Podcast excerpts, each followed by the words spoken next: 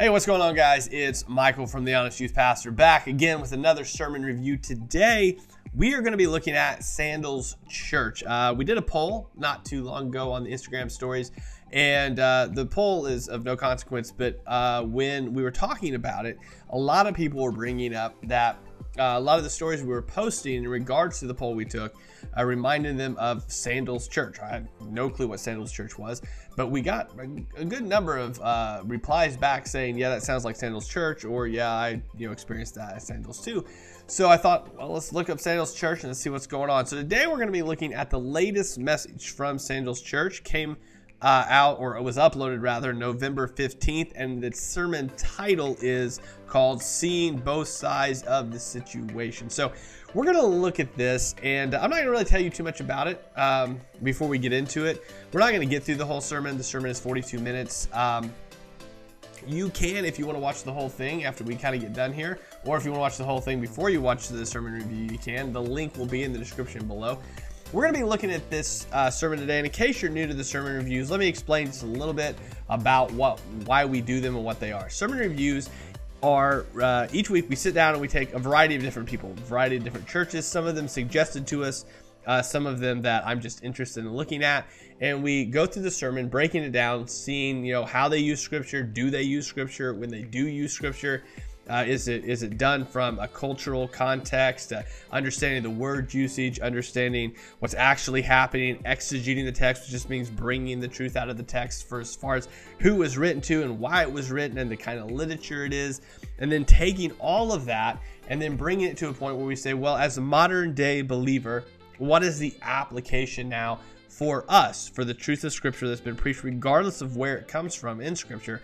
We can learn from it as modern day believers and uh, learn about who God is and learn about how it affects our lives and how we should be living as followers of Jesus now. So, with that being said, that's what we're looking at. So, these are done for, uh, for educational purposes, for kind of learning to hopefully give you some tools to help discern when you're listening to a message, variety of different messages.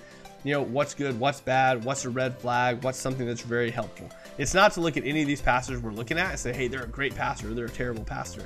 Uh, it's really to say, hey, what are they doing that we should listen for elsewhere that's good or bad? And then hopefully I do a good enough uh, job of kind of explaining through what's happening. So let's go ahead and start this sermon. It was again from Sandals Church. The link will be in the description below. Sermon entitled Seeing Both Sides of the City. Hey guys, welcome to Sandals Church. Super excited you are here today. I'm going to do the best I can today. I just told the audience watching that last night I ate something with some weed in it. I meant wheat. So, and they all thought it was funny. Apparently, a lot of pot smokers. So, one thing that is going to show you here that isn't really talked about too much until we get into the sermon, but it's the title on the side. It says, Understanding the Enneagram from a Grace Filled Biblical Perspective. Now, uh, apparently, this church has been going through the Enneagram for a while. We're on week, I guess the last week he's going to talk to us. I guess we're on Enneagram 9. Uh, and I, I want you to just keep that in mind as we're going through this sermon, keeping in mind what we're talking about. So apparently he's went through all the Enneagram numbers up till this one, and today he's on nine. Uh, but their sermon series is understanding the Enneagram from a grace-filled biblical perspective. So that's going to play a huge part in what we're looking at and what he's going to say specifically today. In here today during the recording, but I meant wheat wheat like in your sandwich bread. Uh, so I'm just having a little allergies today, but I'm gonna do the best I can. I'm all Zyrtec up and ready to go. So we're in a series called You, and this is our last week. So I know it's kind of sad. It's kind of sad, except for the haters. They're like, yeah, I've been praying this was over. But that's okay. We love you too, and so does Jesus. I mean, he loves you. I'm praying about it. But, anyways, I'm glad you're here today. And so we're in a series called You, and today we're gonna talk about the nine the nine, the peacemaker, you know. And so if you're a peacemaker, we love you. That's why I'm wearing a sweatshirt because you're so chill. You know, some of you are watching from home. You got your, you know, your popcorn and you're just chilling and watching. And God made you that way. And we're so excited. Hopefully one day you'll serve at church. But until then, we're glad you're here today and we love you. So we're going to talk today about the person that our entire faith starts with. Okay, so one of the things that we need to look at, just I think from the beginning, is and we've looked at this in different sermon reviews as well. Like, how does the pastor start their sermon? Uh, is it through story? Is it through scripture? What's it based on? What's the point? Like, why why are we here today in this church, worshiping and fellowshipping together? Um, it appears, and I haven't watched any other sermon from, I think the guy's name was Matt, or from Sandals Church, but this particular sermon, and I would assume every sermon up to this point, has been built on and based on and founded on Enneagram numbers. Uh, and then what we're going to see him do is kind of, we're not going to get all the way through it, but you're going to see him kind of work through that number using scripture. My, my red flag immediately when I watched this the first time was like, okay, well, like what's the foundation then? Is it is it scripture and then we're gonna look at the Enneagram through scripture?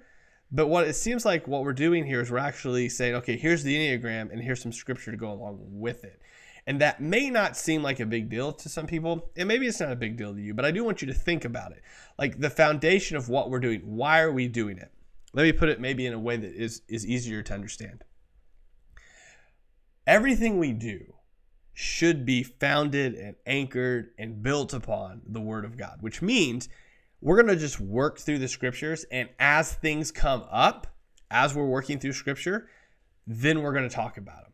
Why? Because scripture brought it up. We don't have to bring it up and then try to fit scripture into it.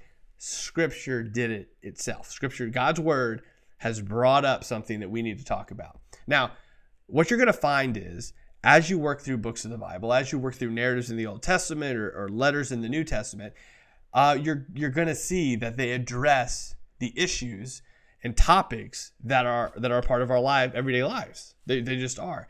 And as we come up, upon them in these letters, we're able to address those while being founded and grounded in the word. Things start getting really twisted. And this is why I just like automatically listen to this. I'm already like, we're not even a minute in. And I'm like, ah. Because what it sounds like we're doing, and what I want us to listen to through the rest of the sermon is like, what what's the base of this then? Like, what's the foundation that this sermon is built on? Um, and that's what we need to pay attention to. Like that's we need to have that in the back of our mind. What scripture are we talking about here? So think about this guy Abraham. The nation of Islam, Israel, and Christianity all point back to this one guy named Abraham. And this is where our whole understanding of who God is, of who you are, of what we're called to do comes from. And listen to me, nines. These great religions are all based upon a nine. So when God started his religion. When God started to call humanity, he picked a nine. And so if you're a nine today and you're like, yeah, I don't think like God. Here's the other thing. So he names Judaism, Christianity, and Islam as the three quote great religions. And then he says, when God started, when God decided to start his religion, he picked a nine. So uh, one, he's kind of putting all of them on par. Two, he's also um, He's not defining like which which which one. Judaism, Christianity, Islam. I think we can assume, right? We can assume it's Christianity because this is a Christian church. But sometimes we need to say things. Like sometimes we don't need to leave things ambiguous out there. Uh, we need to take a stand on some stuff. And I wouldn't think that Matt would say that, you know, Islam or Judaism is, you know, that's not what his church is founded on. But I'm just saying words matter. God has a, a big plan for me, you need to really ask yourself then why, when it all started, did he pick a nine? So we're going to just talk about Abraham today in Genesis 18. And I think this is the best picture of when Abraham is at his best trying to negotiate peace between God and Sodom and Gomorrah. So if you didn't grow up in church, Sodom and Gomorrah are famous for all the wrong reasons, right? It was like the ancient world's Vegas, but it went even more Vegas than Vegas, and so God destroyed it. And if you're watching from Vegas today, we love you and we're praying for you, and we pray that Abraham would negotiate peace between you and Vegas. Amen? Okay. So Genesis 18, verses 20 through 33. Okay, so he's going to read that and he's going to go through, which is great. I don't know if you see this as problematic or not. Like this is just like there's a thousand bells going off in my head right now, in which you're you're overlaying something more modern, even if you're going back to the genesis of the Enneagram. You're laying something much more modern on top of Scripture, specifically Abraham like saying, well, this dude's definitely a whatever number. He's saying he's a nine, but he's like, you know what I'm saying? So instead of saying, here's scripture, here, let's talk. So, if we're going to use Genesis chapter 18, fine, let's use Genesis chapter 18. Let's see as he reads this, then, what are we looking for? Well, anytime a pastor reads scripture, what we're looking for is cultural context, word usage, uh, appropriate application, like to what's going on, like what's going on in the area, what's going on in history, how does this fit in the overar- overarching narrative of what God is doing in human history? Like those are the things we're looking for. Like what is happening here? Now he's already started off with the idea that Abraham is sort of negotiating peace between God and Sodom and Gomorrah, which I think is a faulty premise from the beginning in understanding what's happening here. But let's hear him out. So I know I've interrupted like a bazillion times already. So I'm going to let him talk for quite a while as he reads through and explains this, and then we'll stop it. So the Lord told Abraham, listen to me today, God speaks. And I pray that you would hear God speak to you. He said, I've heard a great outcry. Any of you ever feel like God doesn't hear your prayers? God doesn't hear your thoughts? God doesn't care about your life? Let me tell you something God does. He hears you and He knows what's happening in your life. He says, I've heard a great outcry from Sodom and Gomorrah. Now, their outcry isn't prayers, their outcry is sin because their sin is so flagrant. Okay? The Hebrew word for smell, you're gonna love it reek. reek. It reeked, okay? It was reeking, and God smelled it. He said, I'm gonna go down there and see if their actions are as wicked as I have as I have heard. You see, even God doesn't always trust the news, amen? A little too political. Everybody's like, oh, I'm uncomfortable. It's gonna be okay. But God says, I want to go down and I want to see for myself what's happening. And so the other men turned and headed toward Sodom. But the Lord remained with Abraham. And here's one of the most amazing conversations between God and a human being almost ever in the entire history of the world. And Abraham approached him. And this is the thing I want you to know, man. If you feel far from God, God is always approachable. And we find that perfectly in Jesus. Some of you, you haven't been to church. Man, I, I went to pick up some food this week, uh, and, and, and we were getting ready for my daughter's wedding. And so I went to pick up some food, and, and the waitress, when she saw me when I came in to pick up our food, she just started crying. And she said, Oh my God, which that's not me, but I represent him. She said, I haven't been to church since COVID started. She said, I've fallen away from God. I've been in an abusive relationship. My life is a mess. I got in a car accident. She's like, My dog died. And she said, I just feel like you're here today for a reason. I was like, Yeah, to get some food. and she said, she said, I, No, I feel like you're here to bring me back. And she said, I just feel like this is an appointment from God. Maybe today is an appointment from God. And God's going to borrow me to reach you. And so, right there in the restaurant, we prayed together in front of an entirely packed restaurant. We prayed together because she asked me to pray. She said, Will you pray with me? I said, Absolutely. And I just want you to know that God is approachable. And you don't need me to connect with God. All you need is God, and He wants to connect with you today. And so Abraham says, God, will you sweep away both the righteous and the wicked? You see, this is one of the questions we have to ask ourselves as believers. Is- okay, I will stop him real quick because he's about to get into another point I want to talk about. So I don't know if you picked it up, if you noticed, but if not, we'll, we'll kind of, we're not going to rewind the video, but kind of think back. As he's going through this scripture, he's continually stopping and being like, Do you ever feel like that? Is, you know, have you ever felt far from God? Is this, you know, you don't feel approachable? Um, in doing so, we're missing what's what's happening here. So Sodom and Gomorrah are incredibly sinful cities. Now, throughout the uh, throughout the Old Testament and even into the New, we have hints about what was happening and what they were doing and why it was so wrong. And I mean, there's a variety of different things that happen. And if he's not going to read it, but if we were to read the actual text, uh, what you would see is that they go in and you know the whole story about the men of the city wanting to uh, to to get with the angels and Lot offering up his his daughters, and it's a whole mess. It's a whole thing. So I would say that that's clearly not the only sin of Sodom and Gomorrah. They're just that's like here's another bad thing that's going on there. The point is that the author here is trying to set up that Sodom and Gomorrah are are so evil that that God is going to go destroy them. and he's talking to Abraham, and Abraham's about to say, Hey, what if there's 50 righteous people? What if there's 40, 30? Like he's gonna, he, he, he, the author here is showing that even Abraham knows, even Abraham knows that Sodom and Gomorrah is a wicked, horrible city. So the tone is set that Sodom and Gomorrah are terrible places. That God, as a holy God that's already been set up all the way from before this point in Scripture, is in full right to destroy them without even asking a question, without even sending anybody. He can just do it.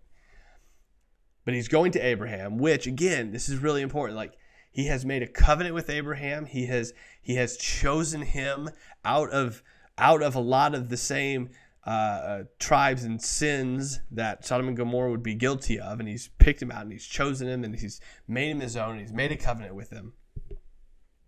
And so we have this story set up here where Sodom and Gomorrah are totally wicked.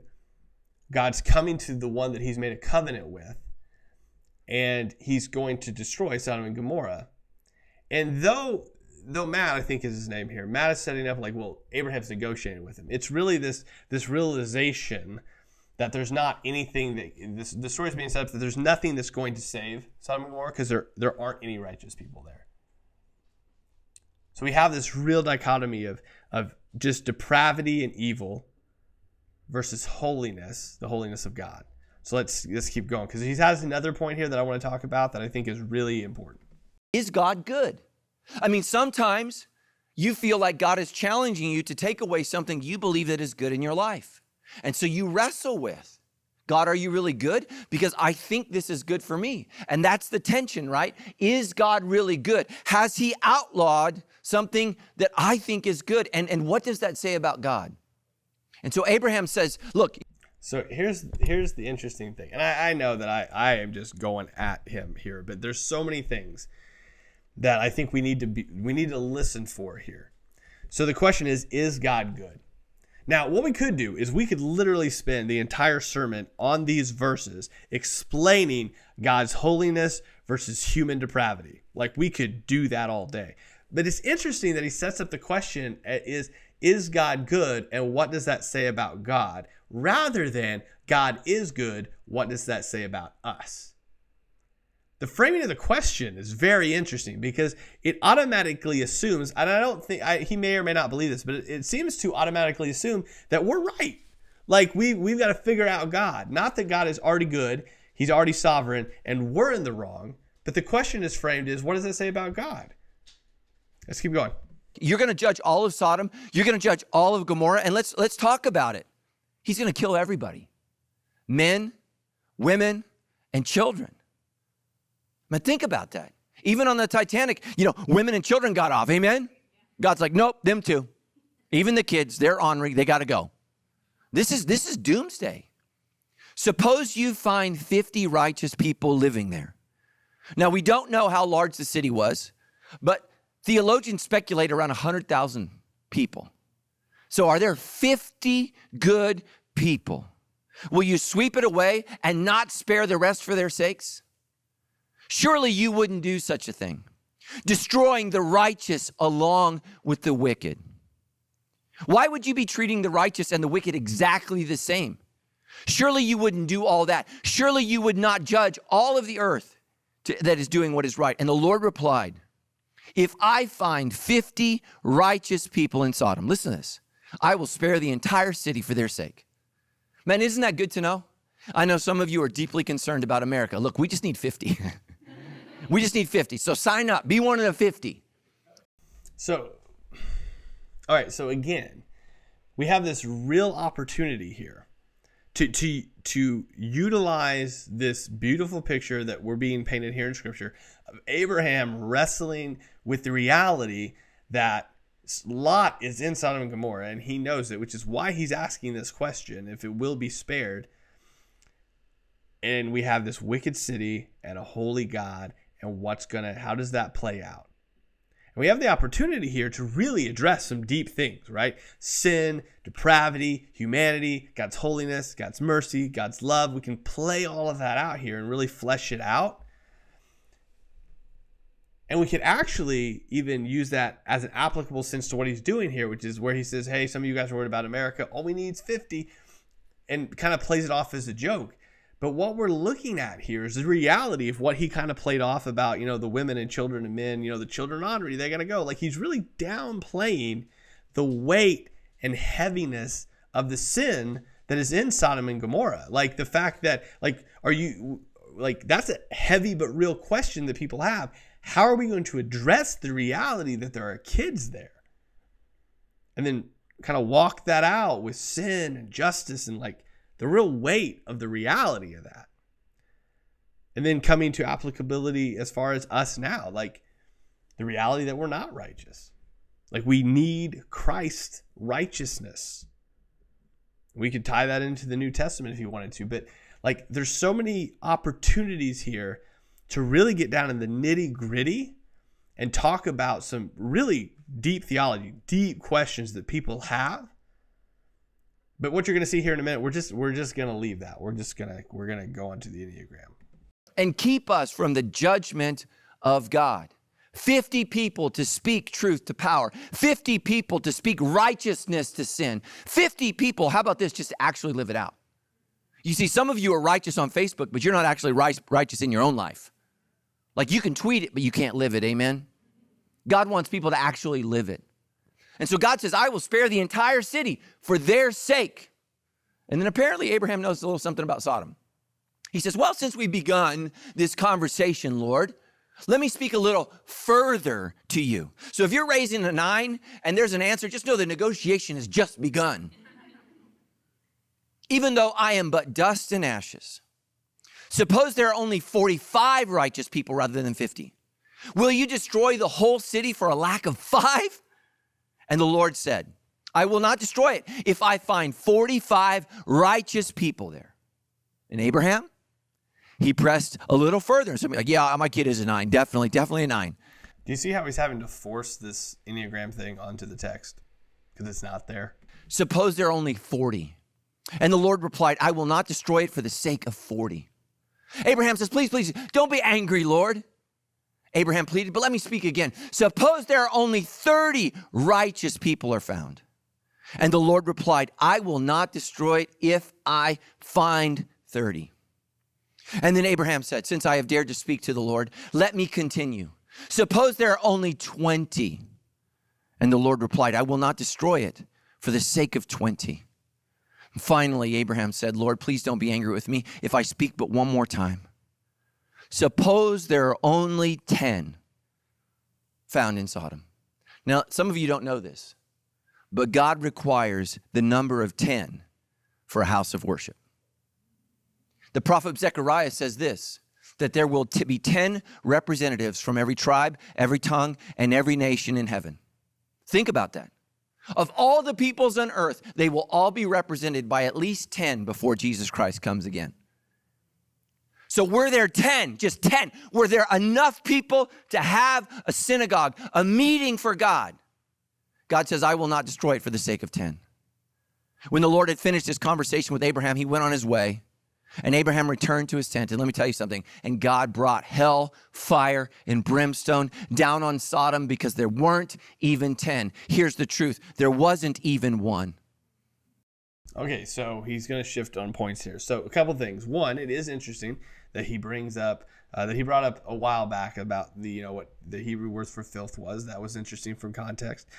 Um, also, the uh, the contextual uh, thing as far as ten for synagogue, though I would say like I've read that before as well uh, in different places in Scripture. Here, the question that really arises is though that's accurate, right? It seems to be reading uh, truth back into history because at that point there aren't going to be synagogues um, there's not going to be a temple yet. There's not going to be even a tent yet uh, to meet with the Lord. This is Abraham uh, before all of this happens, before his sons. Um, so while we can read that back into history, back onto Abraham, um, I don't know if necessarily that's applicable here, even though it is true later. So anyway, it's just an interesting, interesting idea there. So he's about to switch up now. Uh, but what I want us to see is up to this point, reading through the scripture, there's two things that's happened. One, it's been all about us. uh, especially like in the beginning of the reading here. Uh, and two, we we skipped over some some pretty important parts in scripture there. And I don't know if that's because he didn't want to address those issues. Um, I would say probably because he didn't want to address the issues that happened in Sodom. Um, because again, we'd have to go into the deeper the deeper truths of what the text is showing us here. I'm not saying he's scared to do that or he's incapable of doing that, but it's clear that he's avoiding that in order to talk about the Enneagram number nine and forcing that onto the text. There's a lot in Genesis chapter 18, this section that we read, that we can read from, that we actually have clarity about because of some of the New Testament.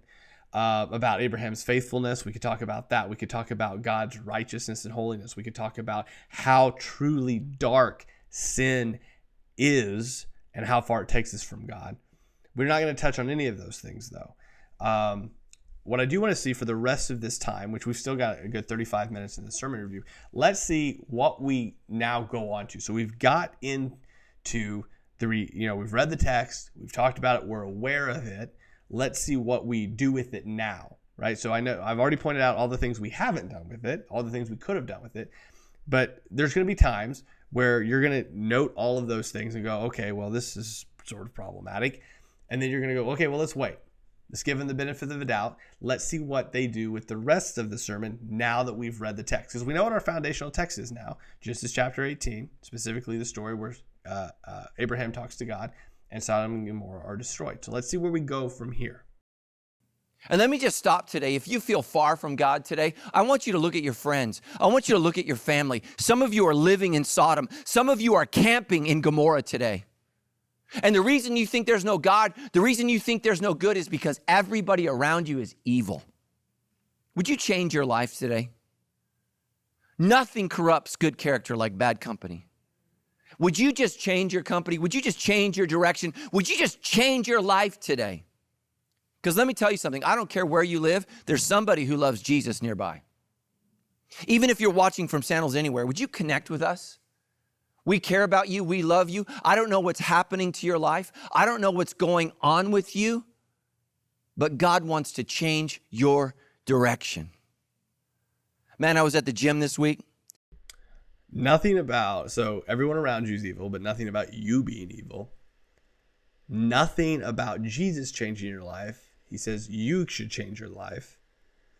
Though he does say there's probably somebody around you that knows Jesus, talk to them but there is nothing about Jesus transforming your life. There's nothing about you being sinful and needing to turn from your ways. Just saying that's interesting wording. And that's something we should listen for. In sermons, especially when we cover and read a text like Genesis 18 that's heavy, like there's a lot there that's heavy. Seems like it to be a good point to bring in justification, righteousness, tie in how Jesus can change our lives. Let's keep going. Let's let's talk about the gym. I was working out, and we, you know, every gym has like the buffest guy. It's not me. It's not me. I'm not even the buffest gal at my gym. But there's this guy, and he's just gigantic. And, and I know him because he just stands out everywhere he goes. He is massive. And I, I ran into him a, a couple of months ago at one of our campuses, and so now I know he goes to church occasionally. I said, "Hey, man, how you doing?" And I could just tell by his face that things weren't okay. And I just said, "Can I pray for you?" That's exactly how he said it. Can I? Can I pray for you? He said, "Yes, Pastor. Please pray for me." He said, "I need wisdom." Let me tell you something, peacemakers. That's what you bring to people's lives: wisdom. God has given you His supernatural wisdom. And what my tall friend, my gigantic friend needs is a Christian who's a nine, who can see where they are and see where he needs to go. All right, so time out. I'm just throwing this out here.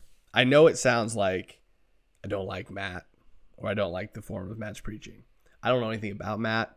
I'm going to give him the benefit of doubt and say that he loves Jesus, that he's qualified to lead a church, I'm going to give him the benefit of the doubt. I don't know. I'd never heard of sandals before a week ago. What your friend needs, isn't a nine.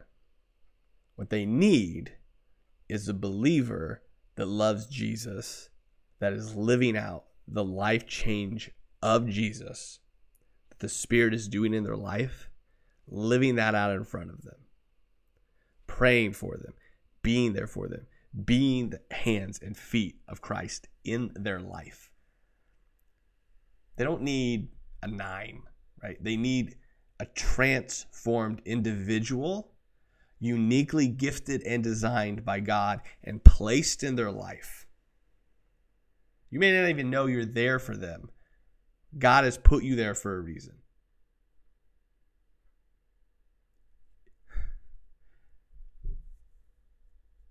It just it, it frustrates me when we read things onto the text. When we ignore what the text has clearly said and what the author is trying to pull out and demonstrate and we we just ignore that and read on what we want to read on to it.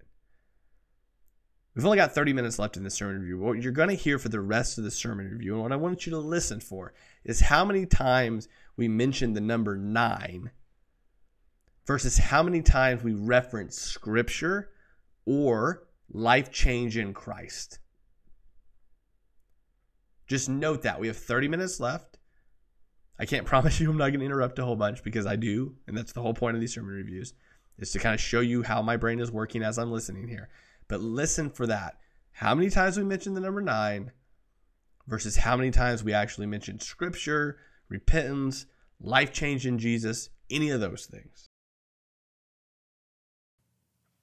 You see, many of you are asking for God's wisdom. And listen to me, for those of you who hate community group, who don't want to get in small group, the way God's going to speak to you is through another person who has his wisdom. And that's the peacemaker. The peacemaker reflects God's peace. God's peace. Philippians 4 7, the peace of God, listen to this, the peace of God, which surpasses all understanding now, this is a real quick pause. This is only going to apply for you guys that are like they're watching. I mean, now that you're listening, I'm going to explain it to you. But if you're watching, you want to see the translations that they're using if they put them up on the screen. Not because one translation is necessarily better than another, but because when a pastor like just goes back and forth between a variety of translations, if you didn't catch it, the first one was an NLT. This verse that he's using now is an ESV the reason that's important is because what they're doing is they're picking a translation that that sort of leans to or says what they want it to say to make their point. Normally, not always, but that seems to be a theme. If you're skipping a bunch of different translations, you're doing so because a particular translation says the thing in the way you want it to say the thing. Oftentimes, this happens when they use the message or the Passion Translation those are the biggest culprits is they'll use those because the wording is worded in such a way that they're easily able to be twisted to say what the pastor wants them to say. I'm not saying that's what he's doing here. I'm just saying that that's what you need to pay attention to if you notice a bunch of different translations being used. There's usually a reason for that. Will guard your hearts and your minds in Christ Jesus. You see, some of you keep praying for peace on earth. What you need to pray for is the peace of God the peace of God. And that's what the nine has. The nine brings peace to our relationships, to our friendships, to our families, to our churches. And that's why we need these people. We need these people who want peace. Abraham wanted to negotiate peace between God and Sodom and Gomorrah, between the most holy and the most awful. And that's what nines can do. And let me just say this do we need some more nines in our culture today? We got everybody on the left ready to fight. We got everybody on the right ready to fight. And let me tell you something, Nines, we need you to speak up. We need you to speak up because the left is not always wrong and the right is not always right. Neither of them stand for Jesus. And what we need is to say, hey guys, let's work together so we can actually make a difference. The motivation of the nine is to be at peace. But here's the thing to avoid conflict and to create healthy spaces for people to thrive. Okay, nines want the world to be a uh, perpetual coffee shop. We're just all chilling. We're caffeinated but relaxed. I haven't figured out how to pull that off yet. But that's what they want the world to be like, where we all come together and we just kind of kumbaya together. And that's that's what they bring. When healthy, nines, the peacemakers, listen to this, they can see multiple sides to any given decision or scenario. That's what Abraham's doing, God. They can't all be bad. There's got to be a couple good apples in the Okay, so a couple things here that I think are worthy of pointing out. One, and I'm assuming this has been done in the rest of the series. I don't know because I haven't watched them. But it, it it seems to be pointing out like, you know, if you're a peacemaker, you're automatically a nine, or if you're a nine, you're automatically a peacemaker. Which is really boxing people's personalities into a box. And I'm sure anybody that knows about the Enneagram more than I do is be like, no, it's not. Well, that's what he's making it seem like. Secondly, he's forcing this silly Enneagram number on Abraham in order to, and, and in doing so, is making Abraham seem as if he's doing something that he's not actually doing. So he's saying that Abraham is trying to negotiate peace with God and saying, is there, is there at least 50? Abraham knows about Sodom and Gomorrah. He knows there's not 50. We see that with his rest of his dialogue with God. He, he knows there's not 10, which is why he goes back into his tent. As far as we can tell from the text, after Sodom and Gomorrah is destroyed, he, is, he assumes Lot's dead. There's, there's nothing to indicate any different. God doesn't tell him Lot gets out of the city. There's this idea that Abraham is going to be able to change Lot, or Abraham's going to be able to change God's mind on destroying the city. It's not the point of the story. The point of the, the narrative is to show that God is holy, He's going to deal with evil, and him and Abraham have a covenant of sorts, and that Abraham has this care for Lot that he sent, or that Lot's chosen to go into the city, and now he's he's saying, yeah, but Lot's there don't destroy Lot too, is essentially what he's saying without saying it. So there's a lot of moving pieces here, but it's not Abraham being like, hey, God, please don't destroy the city. Abraham is fully aware, culturally, it would be almost impossible for him not to be aware of what Sodom and Gomorrah is known for. And when we force something onto the text like that, not only not only do we not understand the text as we need to, we actually make it say something it doesn't say, which is problematic in a lot of different ways that we don't have time to get into. The bunch of rotten ones, and they look for the good in others. And here's the reason why some of you need nines in your life because some of you can't see anything good in you. And the nine can go, there it is. There it is right there and they can bring out the best in you because some of us are blind to the good that God's put in us. But nines, they can see it and they can negotiate between two friends or two family members or a husband and a wife who no longer want to, to live together or between brothers and sisters that no longer speak. Nines are gifted by God at creating peace between people. Listen to me, especially if you're a one. I love you. God loves you. Go all the way back eight weeks ago to listen to that sermon. But isn't it interesting that God hitched the Apostle Paul as he began to heal, as he began to grow, as he began to learn with Barnabas, who is a nine? His name means peacemaker. And if you're high one, you need to strap yourself to a high nine because you got no chill. and you need to learn to chill. But listen to this peacemakers are inclusive, patient and accepting of others. That's why we need you in the church. You see, part of the reason the church doesn't grow is because we constantly look for reasons to exclude people. Peacemakers, you look for reasons to include. Okay, so this is an interesting take from a pastor. Um, that the reason the church doesn't grow is because we don't we look we look for reasons to exclude people. That's what he's saying. Which is is I've heard a similar take from people that aren't in pastoral positions, but it's interesting that a pastor would say this.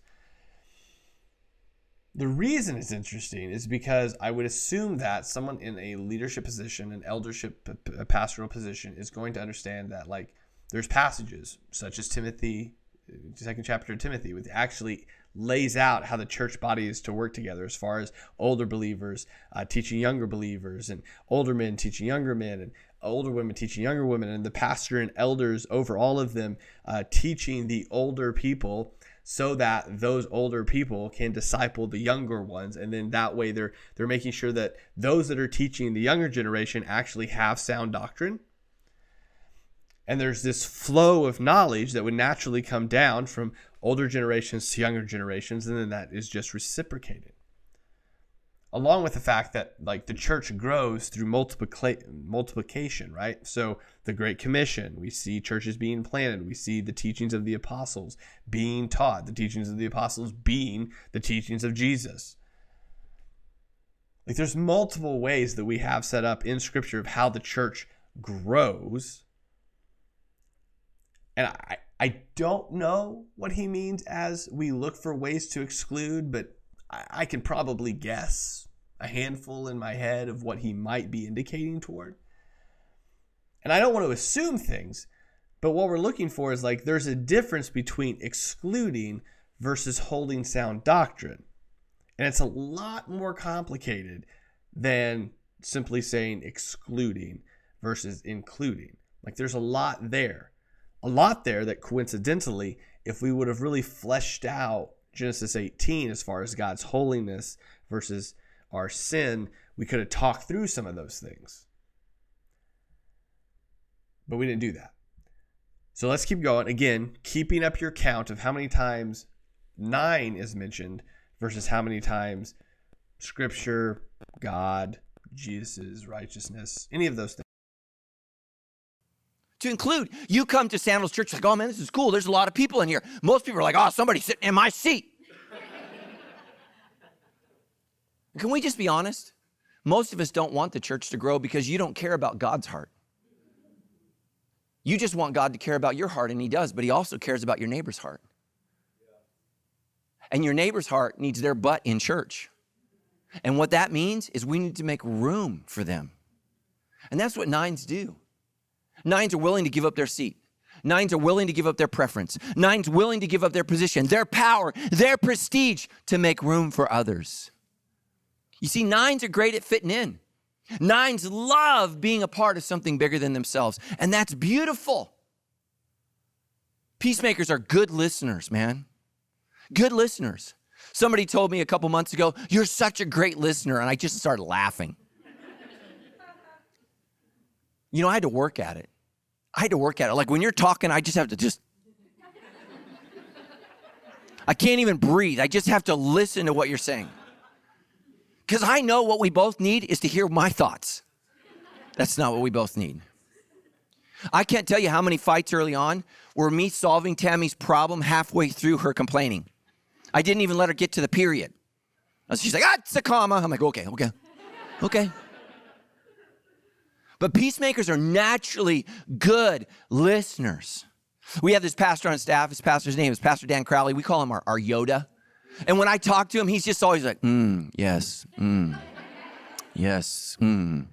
Like if you just want to feel good, go talk to a nine. You can have the dumbest idea. They're like, mm, I can see some truth in that. Mm. Yeah, yeah. Like if you go talk to an eight, they're like, that's dumb. Stop talking. Right? The ones are like, here's all the ways you're wrong. The eight, the nine's like, I feel you. Hmm. Let's go have coffee. Yeah. But peacemakers, listen to me, are considerate of the perspective of others. You see, one of the things that we're learning in society is we have different perspectives. This is why all my. Okay, so this is interesting.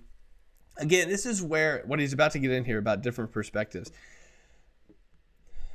This is why it's important. This is one of the reasons why it would be important and why I'm listening for scripture to be preached, that to be our foundation and anchor, like that to be what we like latch onto because if that's not the the the, the, our, the our foundation or our anchor or like what we're like having our bibles open in our lap like reading it's super easy And that's what's happening now, I think. It's really easy to then go off into like philosophy land, like tweetable moment land, where like this idea sounds good, but it's not connected to scripture. We I mean, there's there's plenty of scripture that talks about your idea. Just open to that scripture, make that connection. But when we don't do that, we're gonna grab at something because we're we're not grounded on anything. So listen to what he says about perspectives here, and then we'll stop it and talk about it. My Enneagram haters, I love you, but the Enneagram is so important because it helps you to see people see things from a different perspective. And we need to learn that not everybody sees things the same way we do. And so many of us, right? Here's what the world is doing the world is constantly boxing us into categories based upon gender, sexuality, and ethnicity. And we need to say, okay, maybe this person has a different perspective. You guys remember during the George Floyd riots when black people, legitimately so, were, were just so upset over what had happened. And we all should have been upset. But I remember we had a single mom in our church. She emailed me. She's a black mama. And somebody's saying, Oh, I know where that email's going to go. No, you don't. Because you see, her son's a police officer. You see, her perspective is different from her gender, it's different from her race. Because she cared about her son and she was worried about his safety. And we need to learn to see other people's perspectives. And nines just naturally make room for that. The rest of us, we box people in and we think we know what they're going to say before they say it. And some of you are judging people before the words come out of their mouth. And nines give us the freedom to speak. Okay, so the interesting thing there is what he said was it was something that I think is helpful for us all to realize, right? Because sometimes we do. Sometimes we get very like into our own heads and assume that everybody thinks the same way we do. However, what he's saying here isn't going like it's it's it's almost there, but it's not there. So what I'm what I'm waiting to hear in a church, not a TED talk, is that okay? So everybody sees things differently. People are coming from different uh, life experiences. They're coming from different backgrounds. They're coming from different all sorts of different things that maybe we're not coming from. What's the unifier then? Like what's over all of those perspectives and life experiences and backgrounds and like is what's the uniter here then? Well, it's Christ. It, it's this beauty of the church coming together made up of different ethnicities and gender and economic backgrounds and different places in the world and different political mindsets and different passions and different ideas, all submitting that to the authority and oversight of Christ. That's the beauty of it. It's it's not an army of nines that are going to come in and fix that. It's the truth of scripture being taught that Christ is overall that as believers, we come in and we submit to what God has said, despite what we think or the perspective we bring. We say we submit this to Christ. And as a body of believers that is likely going to approach situations different because of where we come from, we submit that to Christ. We humbly come together as a family and say, I understand that you're coming from a different perspective and I'm coming different from a different perspective. And we may be both very passionate about this side. But at the end, the goal for us as brothers and sisters in Christ is to say, I'm going to put that on the back burner. And I'm we're, we're both going to do that and we're both going to go to the word and we're both going to see what the word says. And that's not going to be simple and it's going to be really messy, but it's sanctifying for both of us.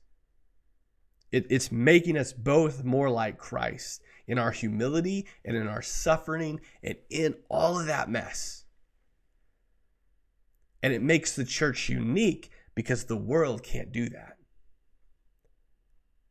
We can do that because we're submitted, both of us, from all of our, vi- our variety of backgrounds, we're submitted under the kingship of Christ. It is his kingdom we care about.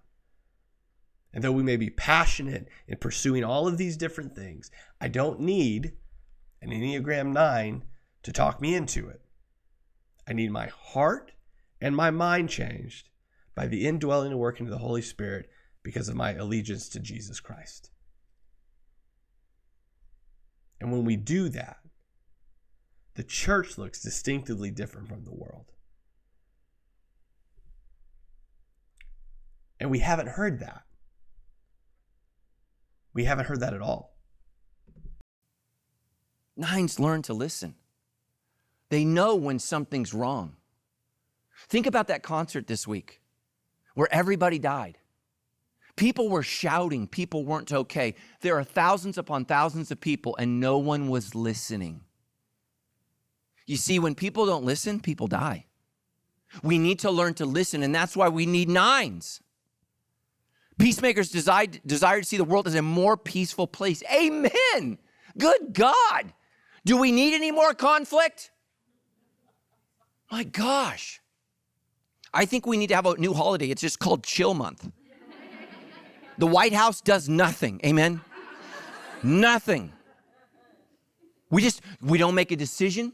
We just we just chill. Wouldn't that be nice? If we elect a nine into the Oval Office, we'll get that. They'll just chill for four years. They're, this is going to be their platform. You're going to forget I'm president. Wouldn't that be awesome? Who's president? Mm, there are nine. Here's the thing, nines, I love you, but when you're unhealthy, peacemakers avoid conflict at all cost. And you say, well, that's a good thing, right? No, no, no, because some things are worth fighting for. Some things are worth fighting for. All right, so we're going to stop it there just to give you a count on how many times he said nine versus Jesus, Scripture, God. We've said nine, a total of 1, 2, 3, 4, 5, 6, 7, 8, 9, 10, 11, 12, 13, 14, 15, 16, 17, 18, 19, 20 times. And we've said Jesus twice, and they were both in Scripture references that he brought up. That alone should tell us what our base, what our topic, what our message is about. Again, I don't know who this guy is. I don't have a clue. Maybe he, outside of preaching on the Enneagram, he's a great preacher. I don't know. Given this particular sermon or this particular type of sermon, regardless if it's Matt or somebody else preaching it, this is this is bad. This is bad. You can watch the rest of it if you click the link in the description below. I would encourage you to do that just to to see as far as context goes for the whole sermon that I'm not nitpicking. Um, just you can keep counting if you'd like the time, number of times he mentions nine versus scripture. This is what happens though at any church or any sermon in which you use a text of the scripture as a jumping board into a topic rather than scripture as the foundation for everything you're going to build upon. There was a lot of opportunity here within the first 15, maybe 10 minutes of this sermon to talk about who God is, how he demonstrates himself to us, what his characteristics are, what covenant looks like between God and Abraham, what depravity and sin and just the darkness that brings we could have talked about Sodom and Gomorrah. I mean, there's there's a lot of there's a lot of like really deep things he could have got into here. And then he could have brought in the righteousness of Christ.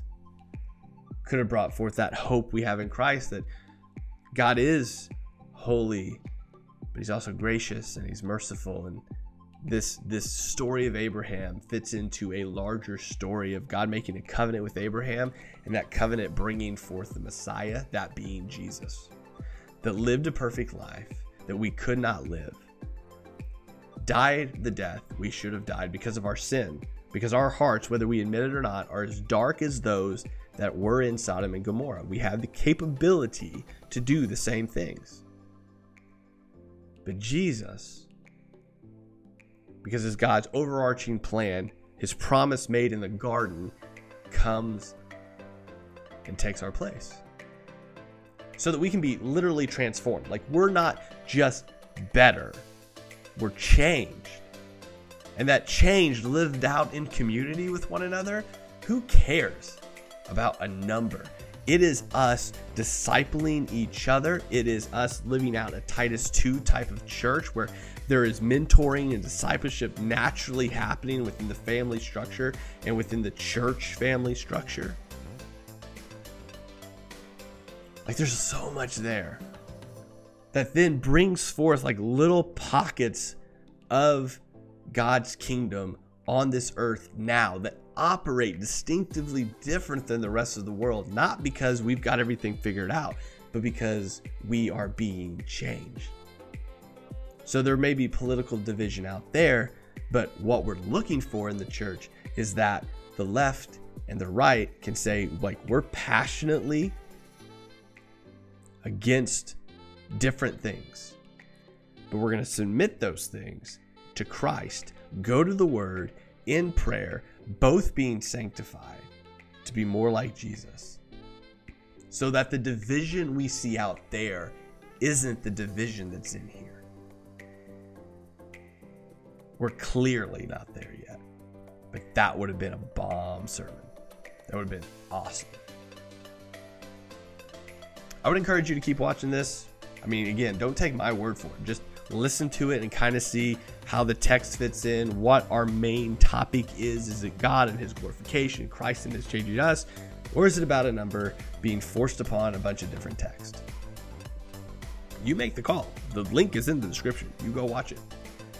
I'll see you guys next week. If you like this, if you found help from this, if you thought it was um, insightful and maybe somebody else would enjoy this sort of thing because that's how their brain operates. Make sure you like it, share it, comment, do all the cool things. It feeds the algorithm, and YouTube goes, oh, the other people need to see this. And it helps us out here. So thank you for taking the time watching and listening to this. I'll talk to you next week.